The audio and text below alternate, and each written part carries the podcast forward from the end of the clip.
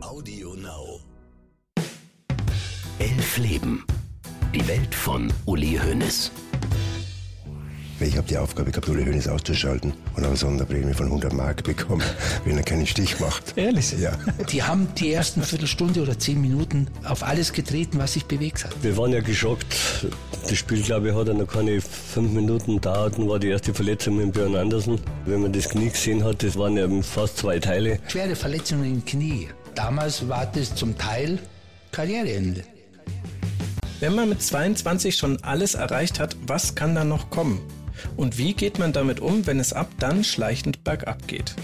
Heute begleiten wir Uli Hoeneß vom Weltmeistertitel bis zum Karriereende. Mein Name ist Max Jakob Ost.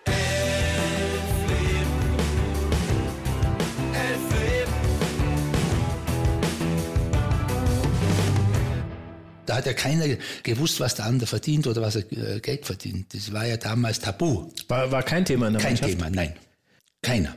Wir wussten nicht, was der Gerd verdient, wir wussten nicht, was der Franz verdient, wir wussten nicht, was der Sepp, die wussten nicht, was ich verdiene. Es war ein Tabuthema und das finde ich auch gut so.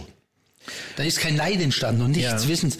Äh, weißt du, wenn jetzt äh, sagt der eine, du, der verdient fünf Millionen und ich eine Million, warum soll ich für den mitrennen und mir die Knochen hinhalten? Im Unterbewusstsein. Es muss nicht äh, sein, aber es könnte sein, sowas, ne? Ihr habt es vielleicht gehört, ein bisschen Zweifel habe ich schon an dem, was mir Bulle Roth erzählt von seiner Zeit bei den Bayern in den 70ern. Zum einen, weil ich manchmal das Gefühl habe, in Deutschland wird alles viel zu schnell zu einer Neiddebatte und oft genau dann, wenn man die eigentlichen Gründe eines Konflikts nicht herausarbeiten will. Und zum anderen, weil es sich nicht mit dem deckt, wie ich die Fußballberichterstattung in den 70ern wahrnehme. Zu fast jedem Transfer und jeder Vertragsverlängerung stehen konkrete Summen in den Artikeln. Klar, die Ablösesummen und damit auch Handgelder waren damals bekannt. Es gab ja eine fixe Regelung, wie viel von ihrer Ablösesumme die Spieler als Handgeld bekommen durften und der DFB musste bei jedem Transfer draufschauen. Aber auch Gehälter und sogar die Einnahmen durch Autogrammstunden und andere Aktivitäten der Spieler werden immer wieder genannt.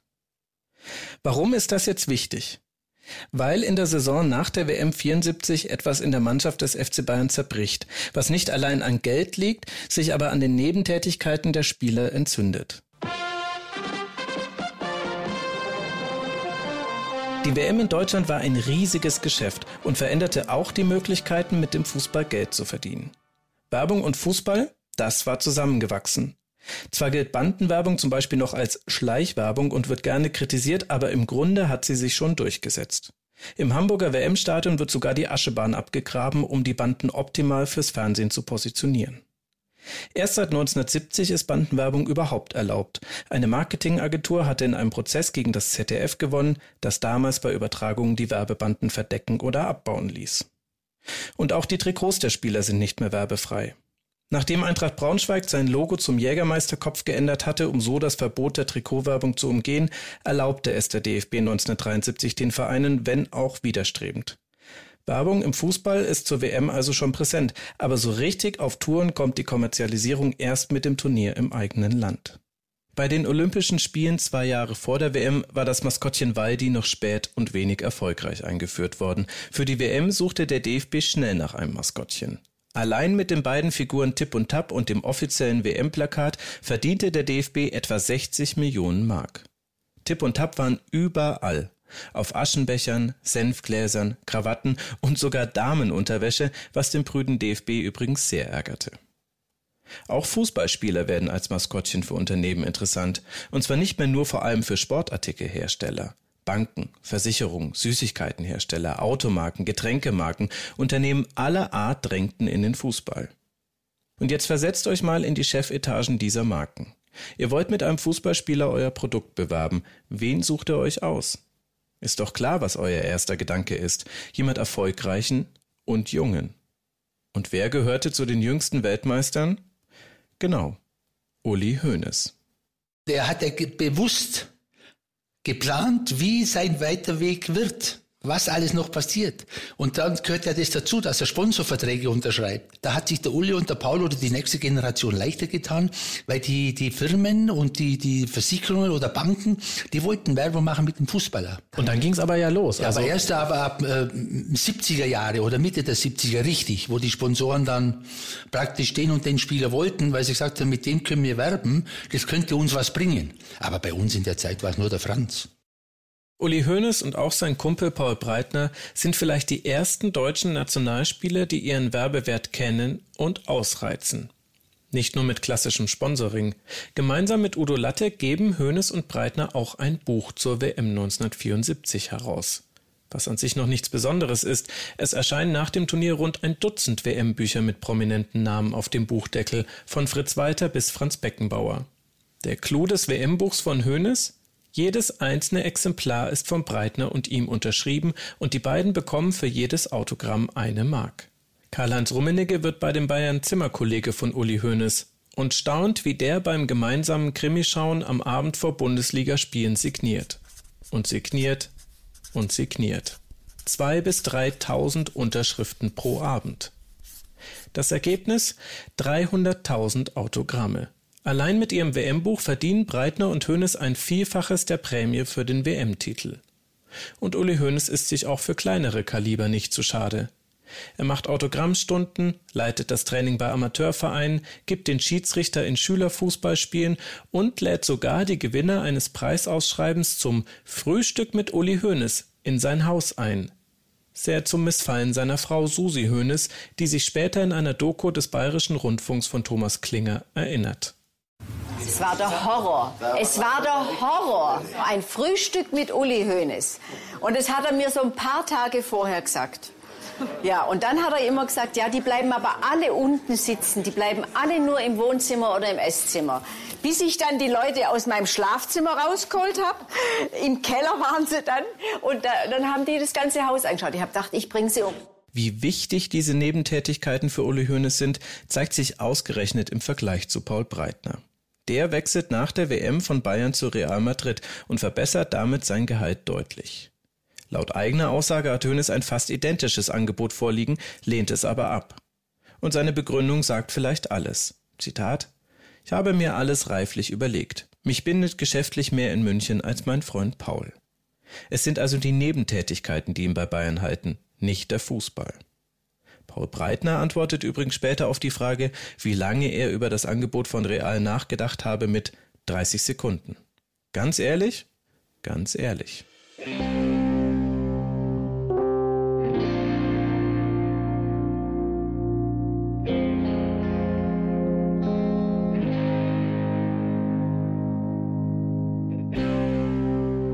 Ohne Paul Breitner startet der FC Bayern also nach einer kurzen und anstrengenden Vorbereitung in die Saison nach der WM. Das 0 zu 6 am ersten Spieltag in Offenbach kündigt schon an, wohin die Reise in der Liga geht. Am sechsten Spieltag endet nach dem Wechsel Breitners die zweite große Ära. Zum ersten Mal verlieren die Bayern ein Spiel im eigenen Stadion. Das hatte es viereinhalb Jahre und 73 Heimspiele lang nicht gegeben. Eine Woche später schlagen nach der dritten Niederlage in Folge Franz Beckenbauer und Udo Lattek Alarm. Man müsse sich jetzt endlich wieder auf Fußball konzentrieren. Dann bleibt keine Zeit für Autogrammstunden mehr, sagt Beckenbauer. Und weiter, die verlangen 500 Mark, machen ihre ganze Freizeit kaputt und kommen dann noch zu spät zum Training. Habt ihr eine Idee, wen er damit gemeint haben könnte? Ich auch. Unter anderem deshalb, weil Uli Hoeneß einige Wochen später für eine Autogrammstunde ein Training sogar schwänzt und vom Präsident Neudecker für das nächste Spiel suspendiert wird. Und wieder regt sich Beckenbauer öffentlich auf. Ein bisschen wie der Lehrer, dem seine Klasse langsam entgleitet. Am Beispiel der Autogrammstunden eskaliert es immer wieder. Und damit an der Frage, lenkt das Geldverdienen nicht vom Fußball ab? Beckenbauer ist in meinem Beispiel übrigens auch deshalb der Lehrer, weil auch die Ära der eigentlich dafür prädestinierten Person endet. Das Spiel, für das Hönes suspendiert wird, es geht verloren.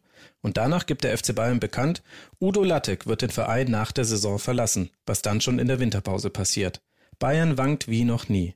Zum nächsten Heimspiel kommen nur 12.000 Zuschauer und das Jahr endet mit einer weiteren schlechten Nachricht. Uli Hoeneß muss wegen eines Leistenbruchs operiert werden. Er hatte ihn sich schon vor Wochen zugezogen, das medizinische Personal hielt ihn aber lange für eine Bauchmuskelzerrung. Hoeneß, Breitner und Lattek. Gemeinsam kamen sie zum FC Bayern und feierten die größten Erfolge. Anfang des Jahres 1975 sind zwei davon weg und der dritte verletzt.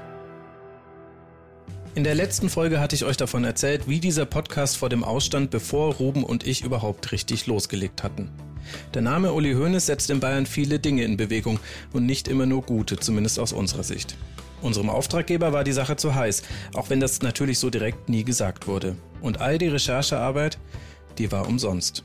Beziehungsweise nicht ganz umsonst. Eigentlich verdiene ich mein Geld ja mit einem eigenen Podcast, dem Rasenfunk. Dort mache ich unter anderem die Schlusskonferenz, in der wir alle Spiele des Wochenendes analysieren. Und immer mal wieder rutschen auch andere Themen von unter der Woche in die Sendung, wie zum Beispiel im Dezember 2018, als das Uli-Projekt schon mehrmals verschoben wurde. Mein guter Freund Tobi grätscht plötzlich in eine Moderation von mir. Und wir sprechen als letztes noch über das Samstagabend. Darf, darf ich dir einmal kurz noch, bevor du zum Samstagabendspiel kommst? Entschuldige, dass ich jetzt hier wieder den Moderator mache, aber ich weiß nicht, ob du darüber reden willst. Kann auch sein, dass, du jetzt gar, dass das gar nicht Thema hier ist. Ach so, die Jahreshauptversammlung. Ja, aber wenn ich habe ja deinen Twitter-Account verfolgt und ähm, ob der Escher hat halt rausgefunden, dass du, ich glaube, äh, am Wochenende achtmal das Wort Höhnes getwittert hast. ja. Und da wollte ich einfach mal deine Meinung nochmal hier einmal kurz gebündelt hören über diese Jahreshauptversammlung, was da hinten im Hintergrund abgeht. So mit ja. Uli Hoeneß und all den schönen Geschichten. Tja, und da hat er natürlich den Richtigen gefragt. Es folgt ein Monolog aus dem Stegreif, fast 19 Minuten lang. Viele Gedanken, die ich mir während meiner Recherche gemacht habe, sie sprudeln aus mir raus. Ich beantworte Tobis Frage nach meiner Einschätzung der aktuellen Bayern-Jahreshauptversammlung und stecke plötzlich tief in der Biografie von Uli Hoeneß. Und am Ende verrate ich fast noch zu viel von meinem bisher geheimen Projekt. Das liebe ich am Rasenfunk. Eigentlich hatte ich gedacht, kurzer Abschweifer, die Lebensgeschichte von Uli Hoeneß aufgearbeitet. Ja, sorry, ich also, denke da auch schon sehr lange drüber nach. Nee, das ist, ist auch vollkommen, fand ich auch super interessant, auch wenn ich da ein Thema drin stecke. Also kann ich nur mal aus einer anderen Sicht sagen, auch aus Nicht-Bayern-München-Sicht ist das ein riesiges Thema. Und wenn wir das aufnehmen, sitze ich hier gerade im Spiegelgebäude. Und auch wenn ich natürlich die Zahlen hier nicht nennen darf, aber diese Hoeneß-Geschichten funktionieren unfassbar. Es interessiert unfassbar ja. viele Menschen. Und du wirst nicht wissen, was hier in Bayern los ist, wenn du in einem journalistischen Kontext den Namen Uli Hoeneß verwendest. Da kann ich off-air noch ein paar Dinge erzählen. Es wird euch nicht überraschen, nach der Sendung weiß Tobi vom Podcast und auch dem aktuellen Stand. Deshalb erzähle ich ihm dann auch, als wir das Projekt beerdigen müssen. Seine Reaktion? Ja, schade. Das Feedback auf deinen Monolog damals war doch so gut. Und ja, Mann, Tobi hat da schon recht. Es gibt einen Kommentar zur Sendung bei YouTube, den ich mir immer wieder durchlese. Da schreibt ein Hörer, sehr gute Folge und auch für mich als Bayern-Fan sehr interessant, dich über Höhnes referieren zu hören. Du solltest wirklich darüber nachdenken, ein Tribünengespräch oder wenigstens einen Kurzpass zum Thema Höhnes zu machen. Klar sprechen gerade alle inklusive des Boulevards über ihn, aber dein Input zeigt nochmal eine ganz andere Facette des Themas. Irgendwie trifft das genau meinen Nerv. Kann ich aus den Recherchen nicht eine eigene Sendung machen? Zeit ist im Rasenfunk nicht das Problem, aber wen will ich einladen? Über die nächsten Monate hinweg stelle ich immer wieder neue Gästerunden zusammen, überlege, wie ich eine solche Sendung machen könnte. Aber irgendwas passt mir immer nicht. Ich kriege die Welt von Uli Hoeneß nicht in den Rasenfunk. Verdammt.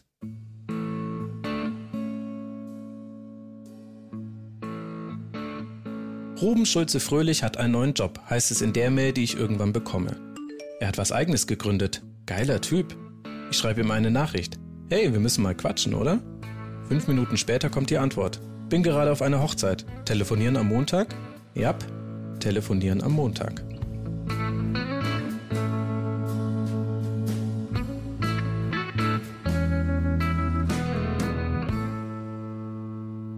Das Jahr 1975 beginnt für Uli Hoeneß mit Veränderung.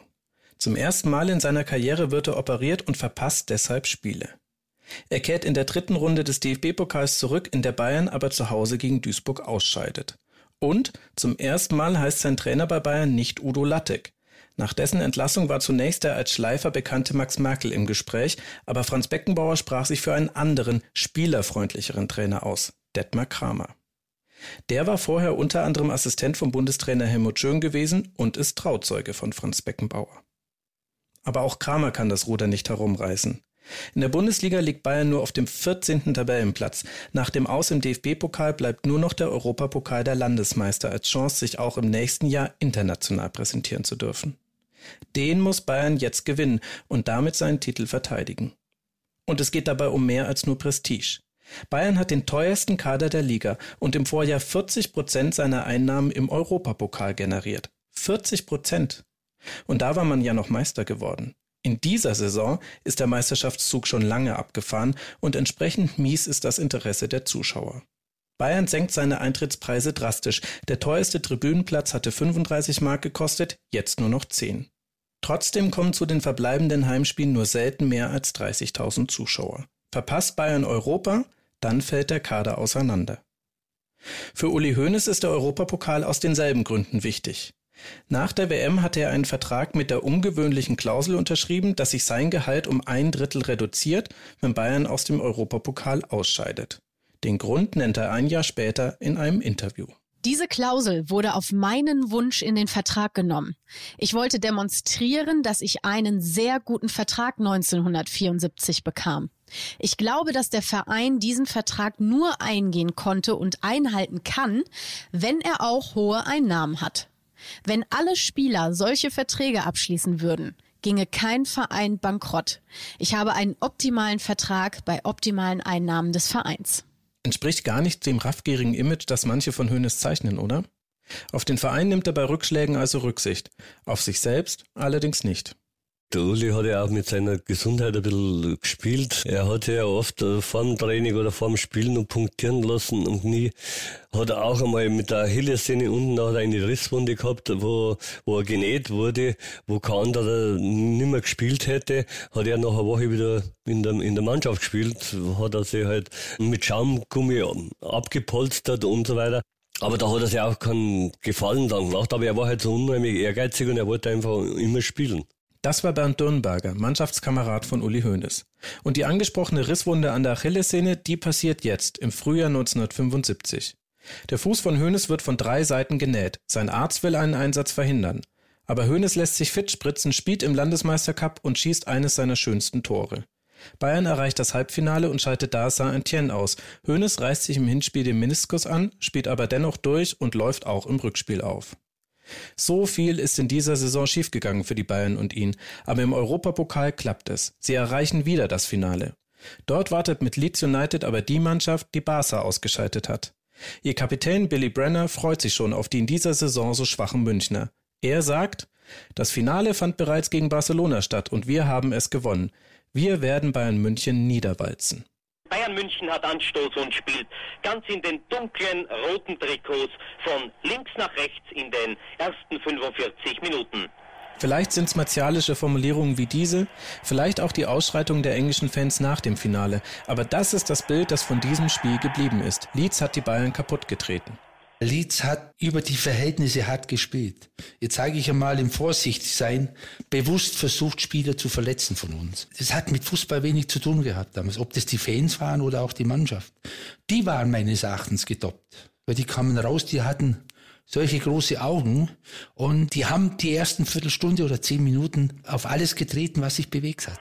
Nach dem Pfiff des Schiedsrichters kam es zu diesem Foulvergehen. Den Schiedsrichter Kitabcan hatte bereits gepfiffen beim Foul gegen Kapellmann, wie ich Ihnen gesagt habe. Verletzt hat sich aber dabei ein zweiter Bayern-Spieler bei diesem Zusammenstoß und schon die erste längere Unterbrechung in diesem Finalspiel. Wir waren ja geschockt.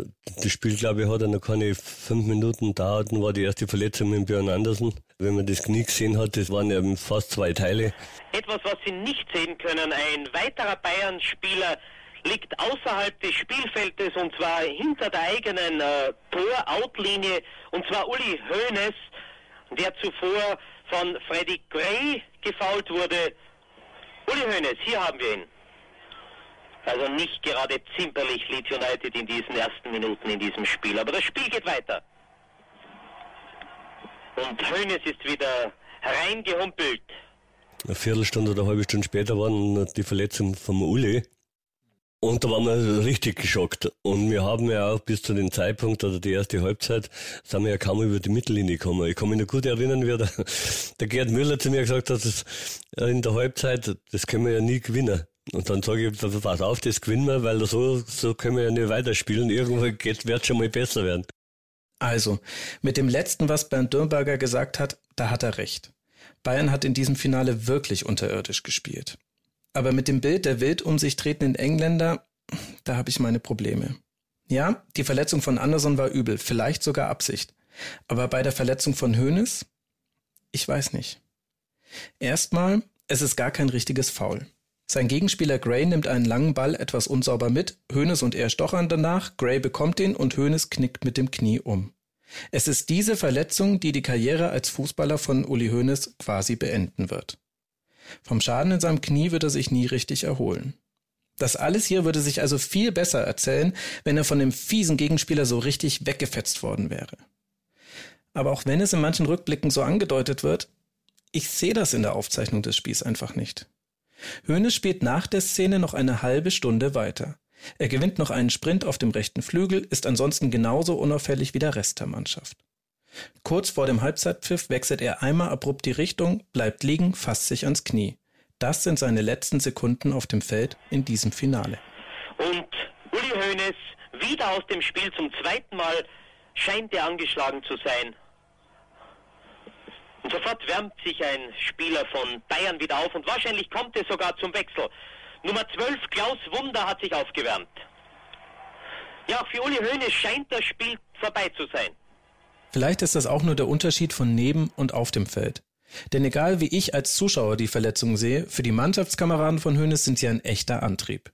Der, der Björn hatte so eine Plastik, so ein aufgeblasen, so eine Schaumstoffschiene, weil der konnte gar nicht mehr auftreten. Der war in der Kabine, hat geweint, logisch. Der Uli hatte auch so ein dickes Knie. Klar sind wir hingegangen und gesagt, du, wir werden jetzt alles versuchen, euch nicht zu rächen, aber vielleicht die, die Leeds-Spieler zu bestrafen. Die Bestrafung von Leeds United übernimmt Bulle Roth dann höchst selbst. Torstensen und Tor! Tor für Bayern! Rot, Bulle Rot hat eingeschossen. Ja, gibt's denn so etwas? Einmal ein Break der Bayern und hier der große Jubel. Detmar Kramer und die ganze Mannschaft an der Outlinie. 1 zu 0. Bulle Rot in der 71. Spielminute. Unwahrscheinlich. Aber, so ehrlich muss man sein, bestraft wird Leeds vor allem vom Schiedsrichter. Der hatte in der ersten Halbzeit schon mindestens einen, eher zwei Elfmeter für Leeds nicht gepfiffen und erkennt in der zweiten Halbzeit kurz vor dem 1 zu 0 ein Tor von Leeds ab. Wer da im Abseits gestanden haben soll, ey, auch nach zehnmal schauen, ich habe keine Ahnung.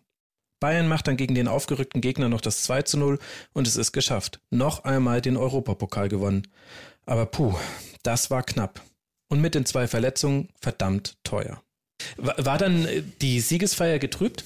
wegen der Verletzung? Ja. Weil man wusste ja schon, dass da sehr. passiert Wir ist. waren ja dann in, in, im Hotel in, in Frankreich, aber das war also war keine richtige Feier mehr, weil das war einfach die die beiden Verletzungen waren zu, zu schlimm. Wenn einer mal ausgewechselt wird mit einer Zerrung oder oder umgeknickt oder was, das ist okay, Ja. aber nicht zwei so schwere Verletzungen. Nein, nein, das war dann schon. Wir sind zwar in die Kabine gekommen mit dem Pott, aber aber es war nicht äh, war keiner so richtig in der in der Feierlaune.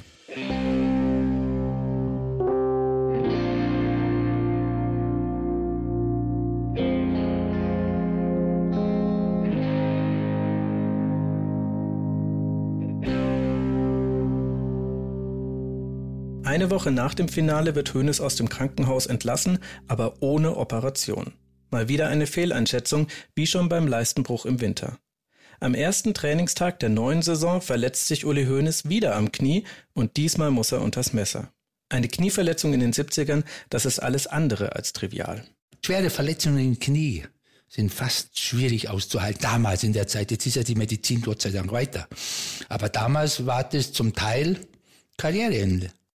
So kann Uli Hoeneß also nur von außen verfolgen, wie die Bayern zwar ohne große Einkäufe, aber mit einer besseren Vorbereitung in die Saison 75-76 gehen. Nach einem 4 zu 0 zu Hause gegen Werder Bremen stehen sie sogar für einen Spieltag an der Tabellenspitze. Aber Verletzungen beuteln die Mannschaft schwer. Uli Hoeneß kämpft sich heran und verletzt sich erneut. Zweite OP am Knie. Nur eine Woche später fällt auch Gerd Müller aus. Ein Muskelriss im Oberschenkel hat sich entzündet. Auch hier war die erste Diagnose falsch. Nur weil Müllers Frau interveniert und den fiebrigen Stürmer ins Krankenhaus verfrachtet, kommt der Bomber der Nation um eine Amputation herum. Bayern fehlen jetzt die beiden Spieler, die in den letzten Jahren für mehr als die Hälfte aller Bundesligatore des Vereins verantwortlich waren. Erst im Dezember 75 kann Hoeneß zum ersten Mal für seinen Verein auflaufen. Beim Auswärtsspiel in Berlin steht er für 19 Minuten auf dem Platz. Wenige Stunden später sitzt er im Jaguar von Sepp Meyer auf dem Weg zu einer Nikolausfeier. Bei Tempo 150 platzt der linke Hinterreifen, der Wagen verpasst haarscharf zwei Bäume und kommt mit einem Totalschaden zum Liegen. Sepp Meyer, seine Frau und auch Uli Hoeneß kommen mit dem Schrecken davon. Aber was ist das bitte nur für ein Jahr? Es sind auch positive Dinge passiert, so wird Uli Hoeneß 1975 zum ersten Mal Vater. Aber sportlich gesehen fasst er es in einem Interview kurz vor Jahresende treffend zusammen. Es kann nur aufwärts gehen.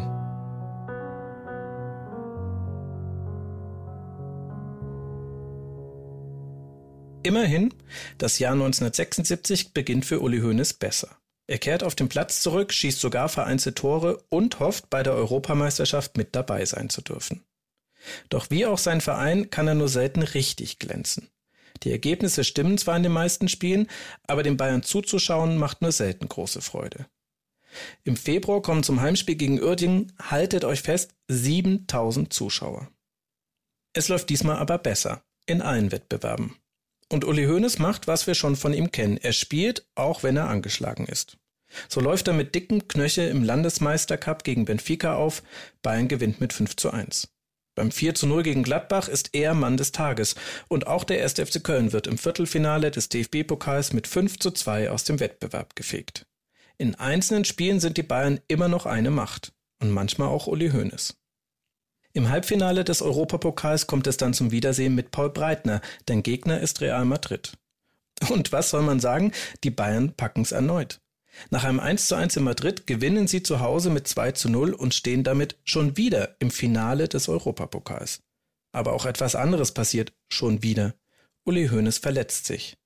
Er hätte nach dem Halbfinale sein Comeback in der Nationalmannschaft geben sollen, aber das fällt mal wieder aus. Diesmal ist er aber schnell zurück. Im DFB-Pokal-Halbfinale beim HSV spielt er über 120 Minuten und auch im Europapokalfinale ist Hoeneß wieder dabei. In Glasgow geht es gegen Saint-Etienne. Die Franzosen spielen stark, aber dann kommt mal wieder, ihr wisst es inzwischen alle, Bulle Rot. Es gibt Freistoß aus etwa 20 Metern Entfernung vom Tor der Franzosen entfernt. Sokovic gibt noch einmal Regieanweisung. Kurz gespielt. Rot schießt und Tor!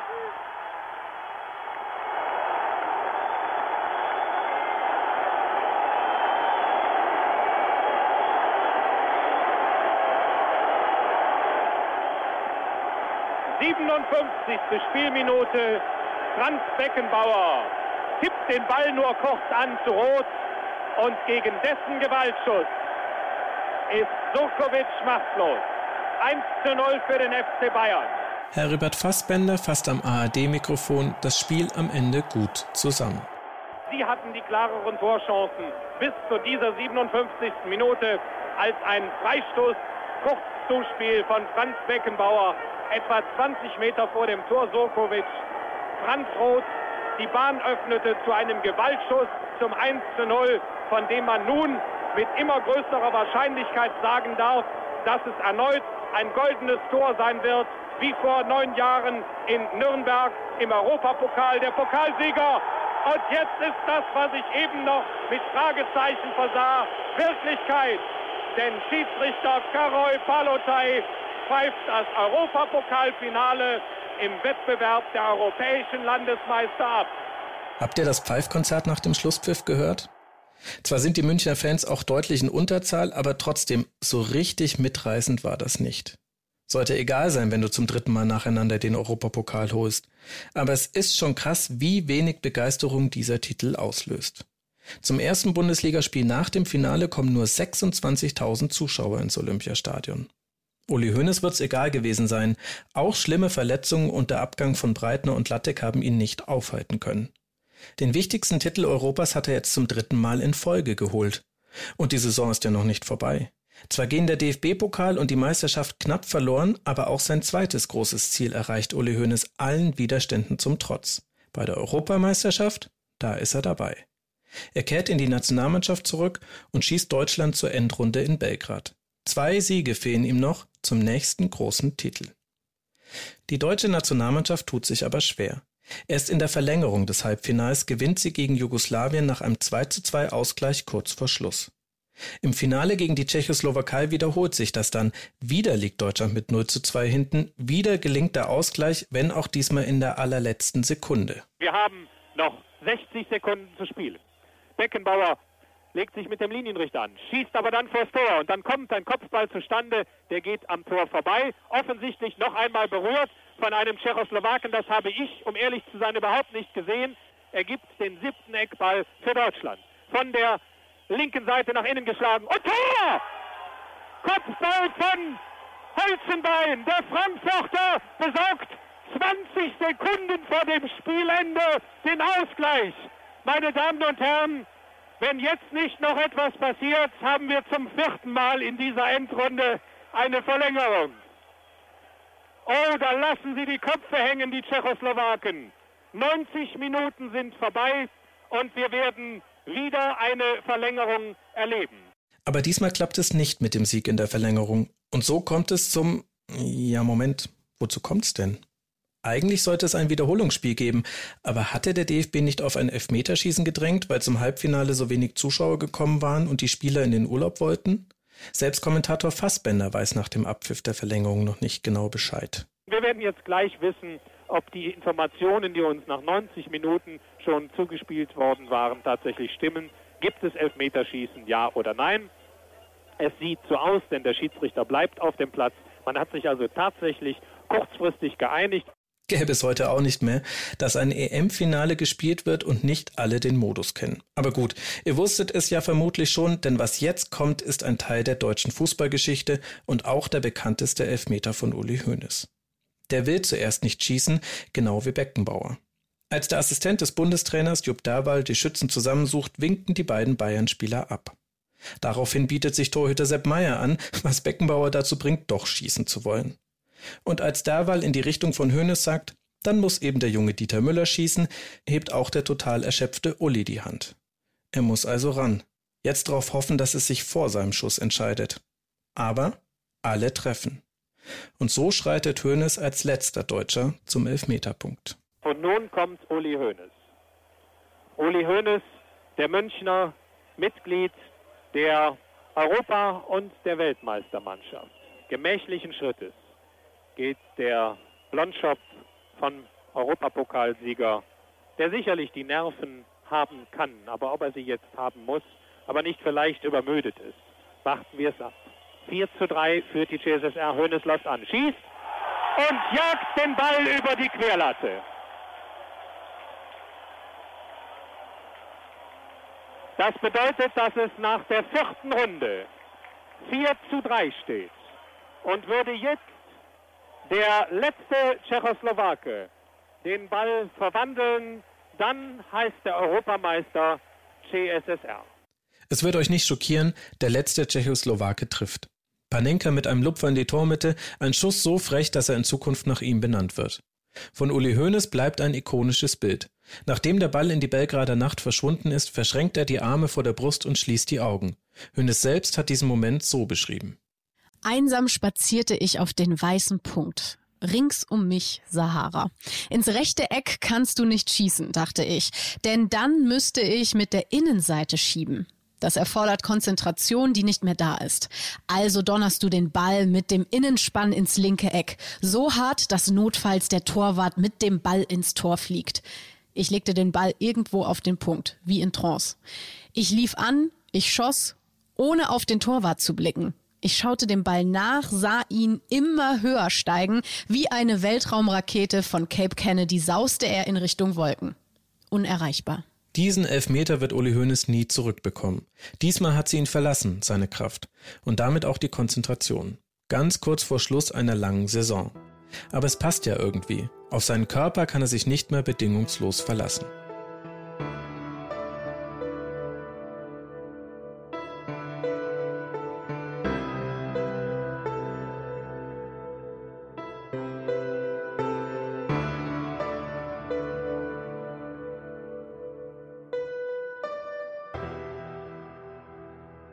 Telefonieren am Montag? Ja, telefonieren am Montag.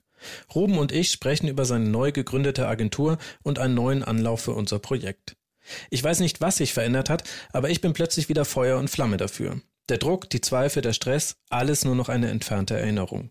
Kann sein, dass es auch nur die Erkenntnis war, im Rasenfunk mit dem Thema nicht zurechtzukommen und dass damit wirklich alle Arbeit umsonst gewesen wäre. Ruben bekommt von mir eine Ladung Material, mit der er das Projekt potenziellen Auftraggebern vorstellen kann. Es ist August, mit meinen Zwillingen auf der Rückbank fahre ich an einen See und bespreche im Auto mit Ruben ein paar Details für seinen Pitch. Die Mädels schweigen andächtig, aber als ich auflege, fragt eine der beiden, wer ist Ruben Hoeneß?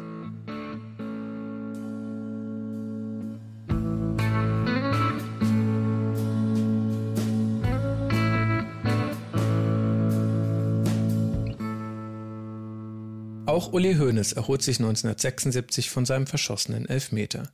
Jeder Monat zwischen ihm und dem EM-Finale tut ihm gut. In den ersten 14 Spielen der Bundesliga ist er an zwölf Toren beteiligt, acht davon schießt er selbst. Zwar liefert Bayern weiter zum Teil wilde Ergebnisse, so verliert man zu Hause gegen Schalke mit 0 zu 7, aber kurz vor der Winterpause sind die Münchner noch in allen Pokalen dabei und haben Anschluss zur Tabellenspitze. Angeführt wird die Tabelle von Borussia Mönchengladbach mit ihrem neuen Trainer Udo Lattek. Gegen den verlieren die Bayern mit Hönes zwar, aber immerhin gibt es zum Jahresausklang einen weiteren Titel, den bisher noch keine deutsche Mannschaft holen konnte, den Weltpokal. Den spielen der Sieger des Europapokals, der Landesmeister und der Südamerikameister untereinander aus. Es ist aber das erste Weltpokalfinale für den FC Bayern. In den Jahren davor waren sie nicht angetreten, weil die Gegner jeweils aus Argentinien kamen und deren Härte so gefürchtet war. Kein Witz. Im Jahr 1976 geht es aber gegen eine brasilianische Mannschaft, Cruzeiro Belo Horizonte. Also wagen sich die Bayern in Hin- und Rückspiel und gewinnen vor 117.000 Zuschauern in Brasilien den Weltpokal. Über dem Erfolg hängt allerdings ein Schleier. Bernd Dürnberger reißt sich vor dem Spiel das Kreuzband und fällt aus. Und als dann auch noch Gerd Müller zu Beginn der Rückrunde wegen einer OP an der Bandscheibe fehlt, zeigt sich mal wieder, auf welch wackeligen Beinen der Erfolg der Bayern steht. Innerhalb von sechs Partien verspielen sie im Januar und Februar die Chance auf die Meisterschaft und fliegen auch aus dem DFB-Pokal. Letzte Hoffnung also mal wieder der Europapokal der Landesmeister. Passend zum schlechten Jahresbeginn findet dann noch ein Freiburger Professor ein Markstück großes Loch in der rechten Leiste von Uli Hoeneß. Aber weil Gerd Müller noch fehlt und es um einen internationalen Titel geht, macht er es wie immer und spielt weiter. Im Viertelfinale trifft er mit Bayern auf das hochtalentierte Dynamo Kiew unter Trainer Lobanowski. Nach einem 0 zu 0 im Hinspiel kassieren die Bayern wenige Minuten vor Schluss auswärts im Rückspiel zwei Treffer. Sie sind aus dem Europapokal ausgeschieden, zum ersten Mal seit vier Jahren. Diesmal ist der Fallschirm Europapokal nicht aufgegangen, als sie an der Reißleine gezogen haben. Uli Hoeneß hatte wie immer seine Gesundheit zurückgestellt, diesmal vergebens. Direkt nach dem Rückspiel lässt er sich an der Leiste operieren.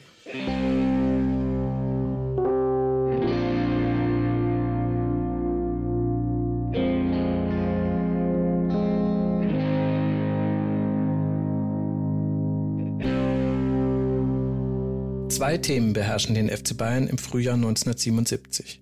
Erreicht man in der Liga noch einen UEFA-Cup-Platz? Und was macht Franz Beckenbauer? Der ist schon das ganze Jahr in den Schlagzeilen. Im Januar stehen Steuerfahnder vor seiner Tür. Es geht um 1,8 Millionen D-Mark. Dann wird eine Affäre von ihm bekannt und ab April gibt es auch sportliche Aufregung. Von einem Wechsel zu Cosmos New York ist zu lesen, was nicht nur ein Schlag für den FC Bayern, sondern auch die Nationalmannschaft wäre. In der könne Beckenbauer dann nicht mehr spielen, da legt sich der DFB fest.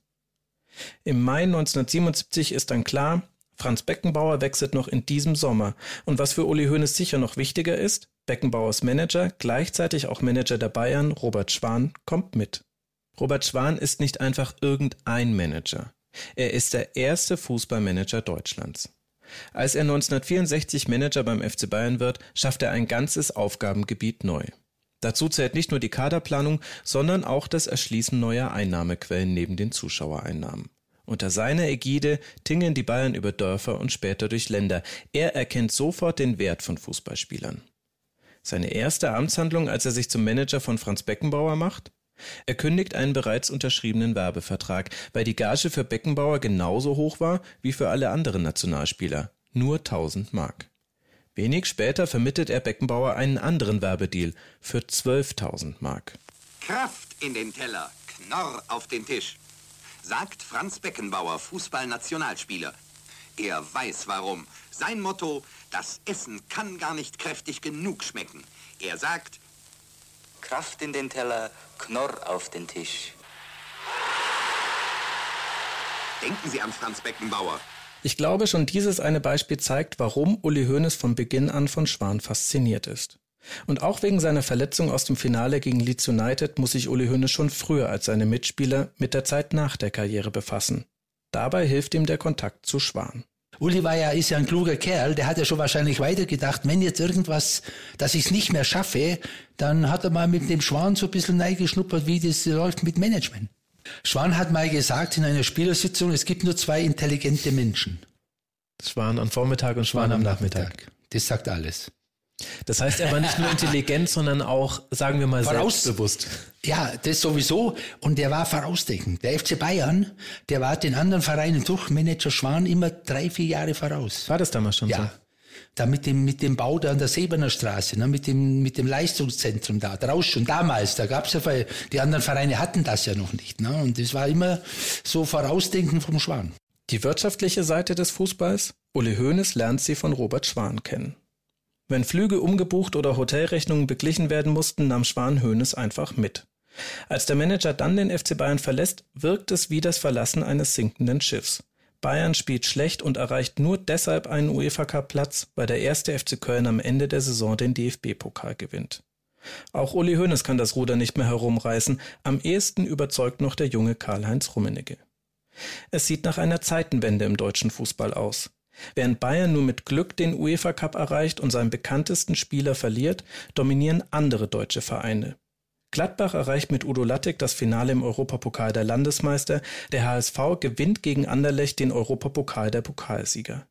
Die Hamburger sind es auch, die im Sommer mit Kevin Keegan einen echten Star nach Deutschland holen, der die ganze Liga in Aufruhr bringt. Und noch ein bekannter Spieler kehrt in die Bundesliga zurück, Paul Breitner. Aber nicht zum FC Bayern, sondern zu Eintracht Braunschweig.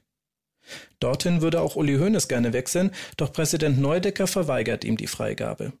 Ohne Franz Beckenbauer wackelt Bayerns Abwehr. Im DFB-Pokal scheitern Uli Hoeneß und Co. am FC Homburg, noch schlimmer kommt es in der Liga. Nach drei Niederlagen in Folge verlieren die Bayern auch im Derby gegen Schlusslicht 1860. Es folgen zwei völlig verrückte Wochen. Zweimal innerhalb weniger Tage spielen die Münchner in Frankfurt gegen die Eintracht. Erst im UEFA Cup, dann in der Liga. Beide Spiele gehen mit 0 zu 4 verloren. In der Liga rutschen die Bayern auf einen Abstiegsplatz, im UEFA Cup sind sie damit so gut wie raus. Und was machen die beiden Vereine? sie tauschen Trainer. Neudecker entlässt Kramer und schnappt sich Frankfurts Trainer Jula Lorand. Der kommt und plötzlich trifft sogar Uli Hoeneß wieder. Zwei Tore beim Sieg gegen Lautern. Vier Tage später spielt Bayern das Rückspiel gegen die Eintracht und beide Trainerbänke bleiben beim erneuten Sieg der Frankfurter leer. Lorand hatte versprochen, sich gegen seinen alten Verein nicht auf die Bank zu setzen und die Eintracht verhandelte noch mit Kramer. Jürgen Grabowski verkündete als Spielertrainer die Aufstellung. Was für Zeiten das waren.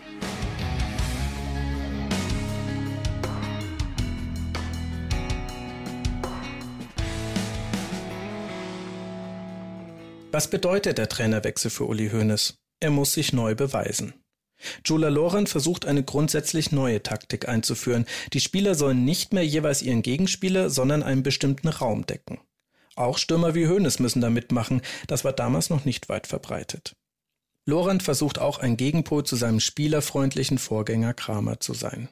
Das merkt Hoeneß am eigenen Leib, als er direkt nach der Amtsübernahme zu spät beim Training erscheint und dafür heftig zusammengestaucht wird. Dieser Anpfiff ist nur ein kleines Anzeichen für eine größere Veränderung. Andere Spieler sind an Uli Hoeneß vorbeigezogen. Im Januar 1978 verlängert Karl-Heinz Rummenigge seinen Vertrag und steigt zum Spitzenverdiener bei Bayern auf, an dritter Stelle hinter Sepp Meyer und Gerd Müller. Uli Hoeneß unterschreibt wenige Wochen später einen komplett anderen Vertrag. Er verzichtet auf ein Grundgehalt und wird ausschließlich nach tatsächlichen Einsätzen bezahlt. Laut der Münchner Zeitung TZ senkt sich damit sein Gehalt von 450.000 Mark im Jahr auf 10.000 D-Mark je Spiel plus Prämien. Und dass er spielt, ist alles andere als sicher. Er steht in der Rückrunde 78 zwar noch oft auf dem Feld, überzeugt aber selten. Seinen Platz verloren hat Hönes schon in der Nationalmannschaft, trotz einiger Anrufe beim Bundestrainer und angeblich auch Journalisten, die ihm schlechte Spielnoten gegeben haben. Zur Weltmeisterschaft 1978 darf Hönes nicht mit.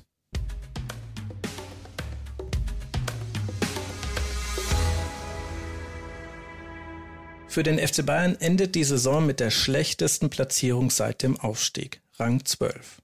Näher am Abstieg als am Meister, dem ersten FC Köln. Das Ende der Dominanz? Nicht, wenn es nach Uli Hoeneß geht. Er plant einen Neuanfang und setzt ihn einfach selbst um.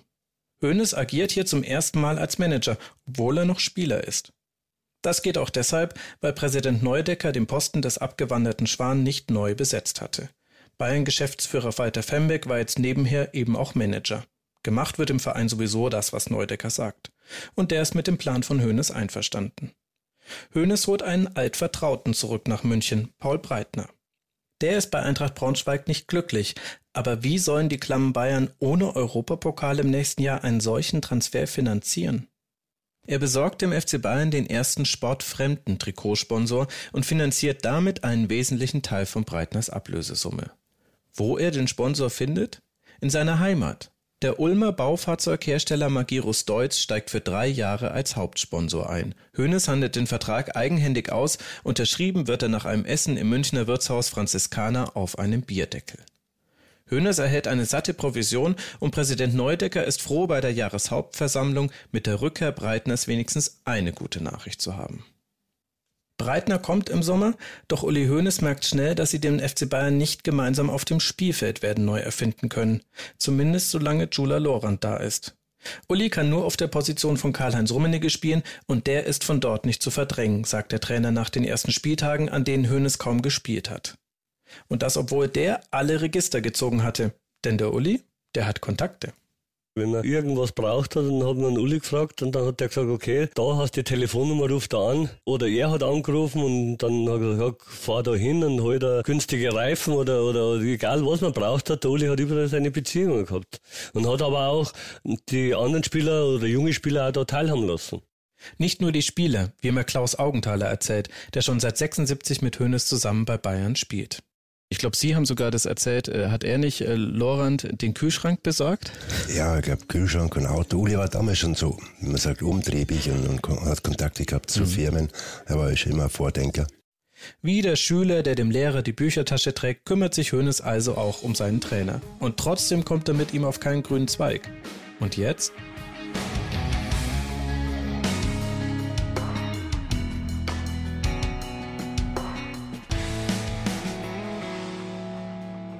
Er sucht nach einem neuen Verein, natürlich ohne Spielervermittler, sondern selbst.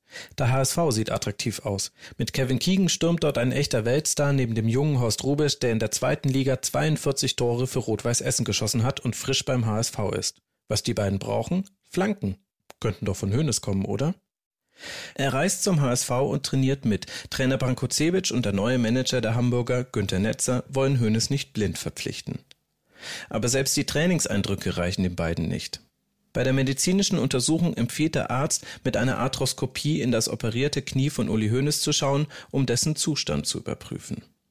Der lehnt entrüstet ab. Der Wechsel platzt in letzter Minute. Die Forderung des HSV, in das Knie von Hoeneß eine Sonde einzuführen, ist eine Demütigung für Hoeneß und rufschädigend. Mit einem denkwürdigen Auftritt im aktuellen Sportstudio wehrt er sich. Und dabei kann es A. Infektionen geben, B. kann dabei das Kniegelenk beschädigt werden. Und drittens, und das ist mir das Entscheidende, jeder Arzt sagt, in ein solches Knie, das nach Auskunft von Dr. Mann auch vom HSV reizfrei ist, sowas zu machen, ist unverantwortlich. Und in München gibt es einen Arzt, der spricht sogar von einem Kunstfehler. Und jetzt frage ich den Herrn Netzer, wenn er zu mir sagt, er sei tief enttäuscht von mir, dann kann ich ihm dazu nur verantworten. Im Moment ist nur er enttäuscht.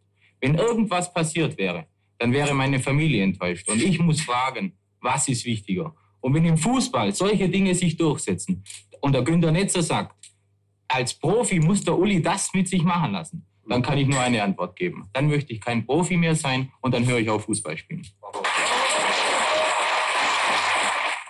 Hönes alter Begleiter in der Nationalmannschaft Günter Netzer nimmt das Ganze übrigens sportlich. obwohl er ja der Angeklagte im Schauprozess des Münchner Stürmers ist. Das hat Günter Netzer Jahre später dem NDR erzählt. Rein professionell ist es richtig gemacht worden. Die richtige Entscheidung vom Arzt und auch von mir, dieses so zu tun. Dann hat der Uli das medienwirksam ausgenutzt. Das fand ich sehr amüsant, dass er mit einem riesen Arthroskop da aufgetaucht ist im, seines Spielers Kapellmann, der ein angehender Arzt anscheinend war. Der hat ihm das größte Arthroskop besorgt, was es gab. Und dann hat er natürlich ähm, sehr viel Mitleid erhalten. Wie kann man nur, wie kann man dem armen Uli das zumuten? Das ist ja ein Unmensch, der Netzer und so weiter. Das war aber nie ein Thema zwischen uns, dem Uli und mir. Er hätte in ähnlicher Weise für sich, seinen Verein wahrscheinlich genauso gehandelt. Bei allem Ärger, wenigstens die Fans halten Uli Hoeneß die Treue. Als Bayern zu Hause gegen Bochum nicht über ein 1 zu 1 hinauskommt, fordern sie seine Einwechslung und Trainer Lorand lenkt ein. Hoeneß spielt 28 Minuten und bereitet den 2 zu 1 Siegtreffer vor. Endet der Streit mit Lorand doch noch versöhnlich? Im Gegenteil. Am nächsten Spieltag folgt ein lauter Knall. Und dann haben wir in Stuttgart gespielt und der Uli hat nicht gespielt.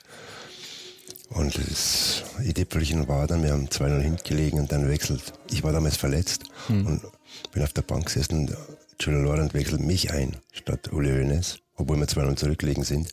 Und dann gab es Zirkus und Krach äh, zwischen Julia Loren und Paul Breitner. Ah, das war das Spiel, wo Paul Breitner rausgerufen hat, jetzt wechselt doch den Uli ein, du genau, Wahnsinniger. Genau. Nach dem Streit in Stuttgart schickt Laurent Hönes zur zweiten Mannschaft. Er soll dort seine Tauglichkeit zeigen. Aber er spielt lustlos. Da haben sich schon die richtigen Stuhlköpfe in München versammelt. Der Ausweg liegt nicht weit von München entfernt und heißt 1. FC Nürnberg. Uli Hoeneß wird an den Club, der als Aufsteiger mitten im Abstiegskampf steckt, verliehen, ohne sein Knie aufzuschneiden. Die Vorfreude auf beiden Seiten ist groß. Mehr Zuschauer als zu Hönes erstem Spiel gegen Schalke kommen in der ganzen Saison nicht. Und wenige Wochen später spielt er auch das erste und einzige Mal in seiner Karriere als Profi gegen den FC Bayern. Was die Münchner zu besonderen Maßnahmen greifen lässt. Ich habe überlegt, ob ich das überhaupt erzählen soll. Uli musste ja damals, oder? Er ist nach Nürnberg gegangen und äh, man hat das FC Bayern dann Angst gehabt, weil man so einen blöden Nachgeschmack gehabt hat. Man hat ihn abgeschoben nach Nürnberg. Er war ja schon verletzt, hat bei Bayern nicht mehr gespielt. Und der Trainer, der damals da war, hat nicht auf ihn gesetzt. Und damals war Julia Lorenz Trainer. Ich war, glaube ich, 19 Jahre alt. Und der damalige Präsident, Herr Neudecker, die wollten natürlich, dass Uli Hoeneß, ja, nachdem er in Nürnberg gegen die Bayern spielt, keinen Stich macht. Und da habe ich eine Sonderprämie gekriegt, weil ich habe die Aufgabe gehabt, Uli Hoeneß auszuschalten. Ja. Und habe eine Sonderprämie von 100 Mark bekommen, wenn er keinen Stich macht. Ehrlich? Ja. ich glaube, das ist verjährt. Ich glaube, inzwischen darf man es. Ist verjährt, ja, ja. Dass es nur 100 Mark Sonderprämie und nicht 1000 waren, zeigt aber schon, aller anfänglichen Euphorie zum Trotz läuft es nicht rund für Hönes beim Club. Zwar tritt er zum Erstaunen des eigentlichen Spielführers Torhüter Manfred Müller gegenüber dem Vorstand als Vertreter der Mannschaft auf, das deckt sich aber nicht mit dem, was er fußballerisch zeigt. In zwölf Spielen schießt Hönes kein einziges Tor. Die erhoffte Wende, sie bleibt sowohl für ihn als auch den ersten FC Nürnberg aus.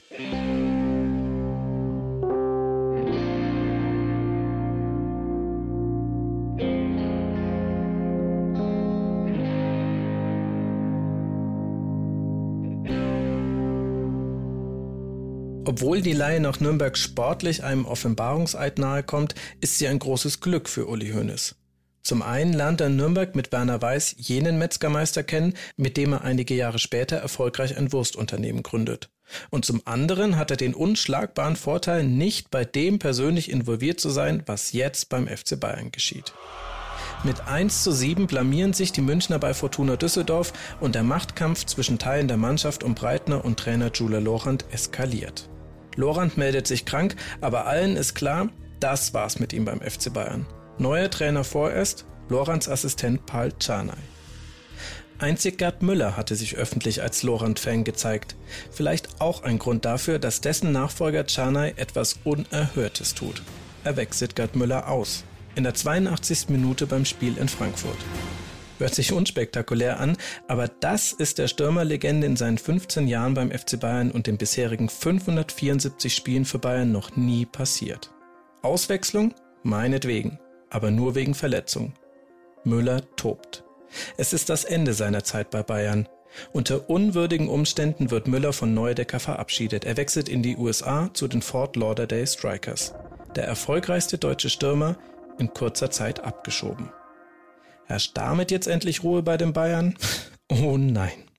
Sie verlieren auch unter Czarnay, besonders bitter beim 0 zu 4 zu Hause gegen Bielefeld.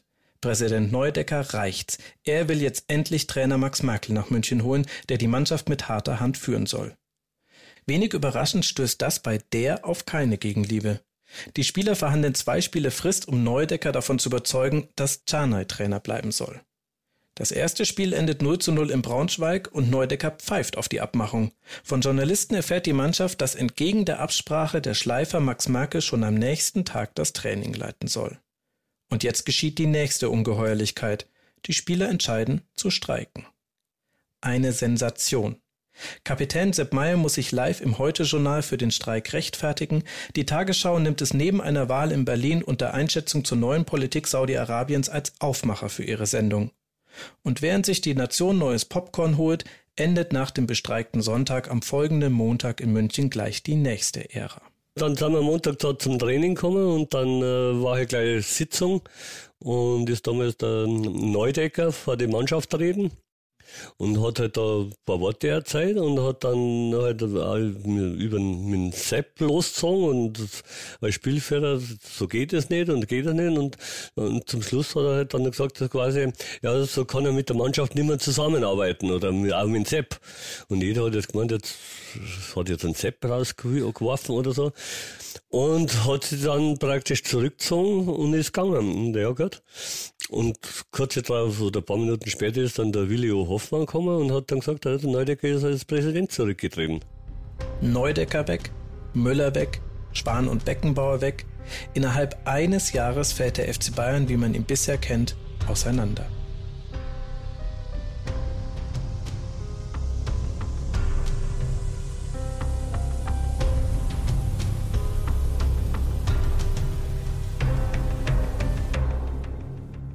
In den Trümmern stehen Paul Breitner und Uli Hoeneß.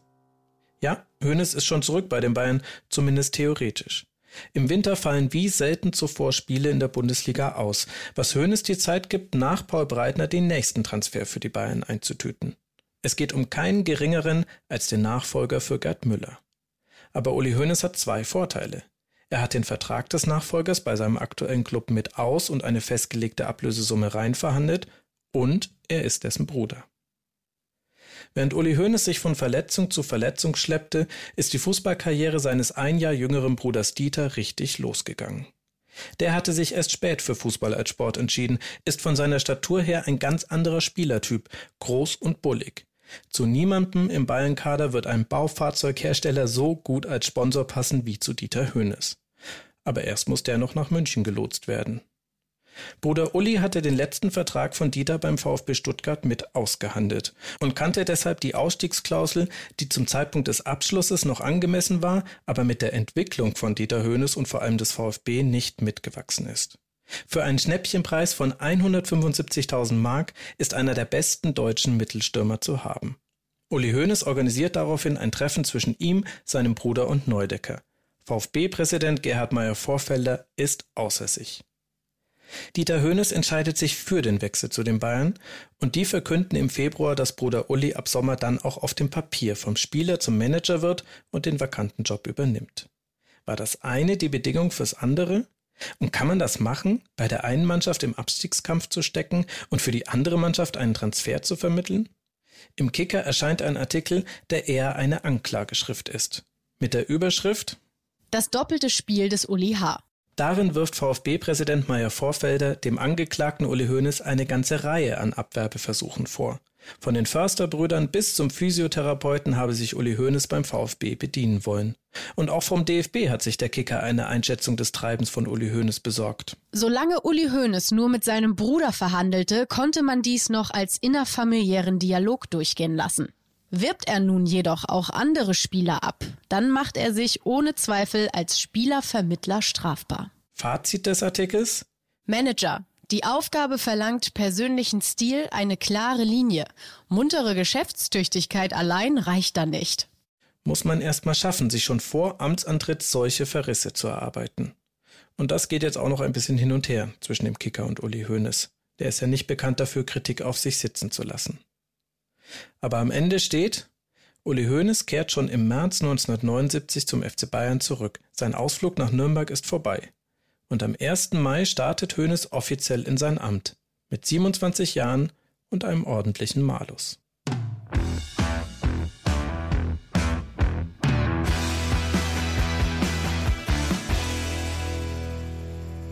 Damit ist sie also vorbei, die kurze Karriere des Fußballprofis Uli Hoeneß. Achteinhalb Jahre hat sie gedauert, in denen er etwas mehr als 380 Spiele gemacht hat. Offizielle Spiele wohlgemerkt. Dreimal ist er Meister geworden, dreimal hat er den Europapokal der Landesmeister gewonnen. Einmal den DFB-Pokal, einmal den Weltpokal. Mit der Nationalmannschaft hat er beide Titel erreicht. Er ist Welt- und Europameister. Eine kurze Karriere zwar, aber vollgestopft mit Titeln. Uli Hoeneß brachte eine neue Dynamik in den deutschen Fußball, verbunden mit einer hohen Flexibilität und Geschwindigkeit auf dem Platz. Sein Spiel war physisch, aber nicht nur. Wer schnell die Richtung wechselt, muss dabei den Ball auch verarbeiten können.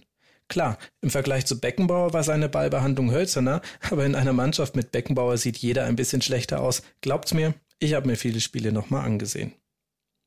Der Einschnitt in seiner Karriere beginnt schon vor der Verletzung im Europapokalfinale, auch wenn es letztlich sein dort beschädigtes Knie ist, was seine Zeit als Profi beendet. Es passt aber vielleicht ganz gut in die Zeit, dass seine erste größere Verletzung, der Leistenbruch, wochenlang als Bauchmuskelzerrung fehldiagnostiziert wurde. Die medizinischen Abteilungen in den Vereinen hatten damals nichts mit dem heutigen Standard zu tun. Zwar hat der FC Bayern mit Dr. Erich Spannbauer schon seit 1965 und damit weit vor vielen anderen Mannschaften einen offiziellen Vereinsarzt, der war allerdings mit vielen Fußballerverletzungen gar nicht vertraut. Bei Gerd Müller diagnostizierte er zweimal eine Prellung, einmal übersah er dabei einen Zehenbruch, das andere Mal sogar einen Wadenbeinbruch. Müller machte mit der gebrochenen Wade noch zwei Spiele. Auch die Krankenakte von Hoeneß beinhaltet Fehleinschätzungen, die notwendige Operationen hinauszögerten. Die Fehldiagnosen mussten auch gar nicht immer von Spannbauer kommen, denn beim Training und vielen Auswärtsspielen war der gar nicht mit dabei. Das medizinische Personal des FC Bayern bestand dann aus einem Krankenpfleger mit Heilpraktiker Zusatzausbildung sowie einem Masseur. Erklärt vielleicht auch, warum die Behandlung von Verletzungen in den 70ern ziemlich einfallslos war. Es gab Cortison und Schmerzmittel und manchmal auch Schmerzmittel und Cortison. Oder wie Sepp Meyer in seiner Autobiografie schreibt, zu meiner Zeit war Cortison das Allheilmittel. Man hat es uns schon fast zum Frühstück aufs Brot geschmiert. Eine Überdosierung von Cortison über einen längeren Zeitraum kann schlimme Nebenwirkungen haben. Von Muskelschwund über Osteoporose bis hin zu Depressionen. Heute weiß man das. Und auch in einem anderen Feld war man damals noch nicht so weit, bei Reha-Maßnahmen von verletzten Spielern. Die waren nämlich ziemlich auf sich alleine gestellt. Mir ist zweimal die Achillessehne gerissen. Ich hatte damals so einen, einen Zinkleienverband, dass ich Radl fahren konnte. Okay. Ich bin dann zu mir nach Hause und meine Reha war jeden Tag Radlfahren. Nach Füssen, Schwanstein und da bin ich umeinander. Ganze Alpe habe ich abgeradelt, sage ich jetzt einmal. Alle haben Na, so den Bulle auf dem Radl gesehen. Ja, genau, ja. Das war rechts der Isa, der Professor Hipp, wo mich damals äh, behandelt hat oder die Achillessehne geflickt hat. Und dann war das sechs Wochen. Und dann bin ich wieder nach München und dann hat er gesagt, so, du musst nochmal vier Wochen, da waren es zehn Wochen. Und dann bin ich so langsam wieder an die Sebener Straße. Es hat ja, sage ich mal, da keine so Abteilung, wie es jetzt äh, alle Mannschaften haben, hat es ja nicht gegeben. Man hat ja nach der Operation hat man Krankengymnastik gemacht, dann ist man mal zum Physiotherapeuten, mit dem man dann gearbeitet hat. An der Sebener Straße oder in der Mannschaft haben wir einen Masseur gehabt, der war ja, hat ja gar keine Zeit gehabt, dass sich der mit einem Spieler stundenlang beschäftigt hat. Und dadurch ist man ein bisschen entfernt eigentlich von der Mannschaft gewesen. Man hat sich schon ein bisschen auseinandergelebt, weil man erst ja wieder dazugehört hat, wenn man wieder voll mittrainieren oder mittrainieren hat können.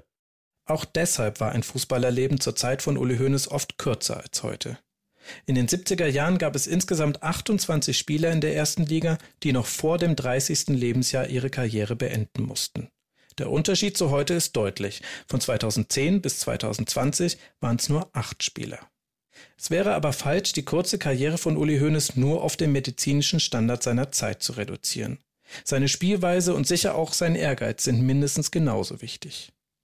Wenn es neben den vielen Trophäen ein Muster in seiner Spielerlaufbahn gibt, dann das.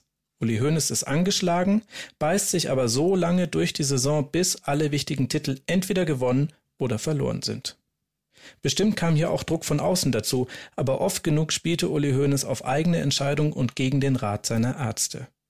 Der Preis, den er dafür am Ende seiner Karriere bezahlen musste, war hoch.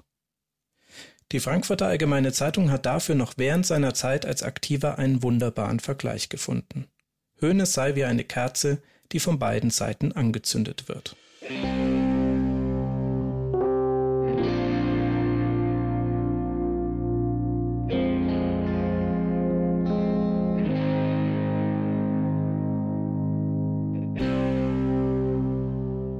Jetzt waren wir lange in den 70ern, lasst uns nochmal ins Jahr 2019 kommen. Diesmal spielen Ruben und ich von Beginn an mit offenen Karten. Seine Präsentation unseres Konzepts beginnt mit einem Bild von Uli Hoeneß. Und ich versuche diesmal mich nicht gleich wieder voll in die Arbeit am Podcast zu werfen. Ich stehe in einer S-Bahn, abends spielt die Nationalmannschaft und ich soll dazu interviewt werden. Ruben klingelt durch, aber ich hasse Telefonieren in der Bahn und drücke ihn weg. Noch bevor ich ihm schreiben kann, wann ich wieder verfügbar bin, fliegt seine Nachricht in unseren Chat. Ruf mich an! mit drei Ausrufezeichen. Oh Gott, was ist denn jetzt schon wieder? Die Bahn hält, ich steige aus, ich rufe Ruben an, Ruben ruft zur Begrüßung, Max, wir haben den Deal. Ich bleibe stehen. Oh, wow, ich bin verwirrt. Bin ich gerade in die falsche Richtung aus dem Bahnhof raus? Nächste Woche zählt's also. Für Uli bei seinen ersten Schritten als jüngster Manager der Liga und für mich beim Aushacken des Masterplans, wie bekomme ich Höhnes in den Podcast. Und auch wenn es für euch nicht so klingt, meine Aufgabe ist die leichtere. Denn rückblickend auf seine Anfänge als Manager wird Hönes mal sagen, Neudecker hatte vor, mich zu verheizen. Er hat gemerkt, hier geht alles den Bach runter. Er hat nur einen unerfahrenen Prellbock gesucht. Prellbock für was? Erkläre ich euch in der nächsten Folge von Elf Leben.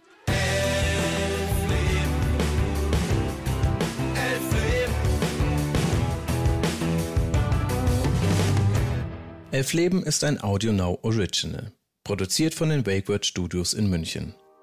In unserer Mannschaft überall auf dem Platz zu finden, Elena Lorscheid. Außerdem aus dem Team nicht wegzudenken Burkhard Feige, Jan Söhm von der Audio Alliance, Ruben Schulze-Fröhlich, Stefan Rommel, Nora Hespers und Sven Rühlicke. Unser Logo kommt von Manuel Kostrinski. Sprecherin in dieser Folge war Inken Fried.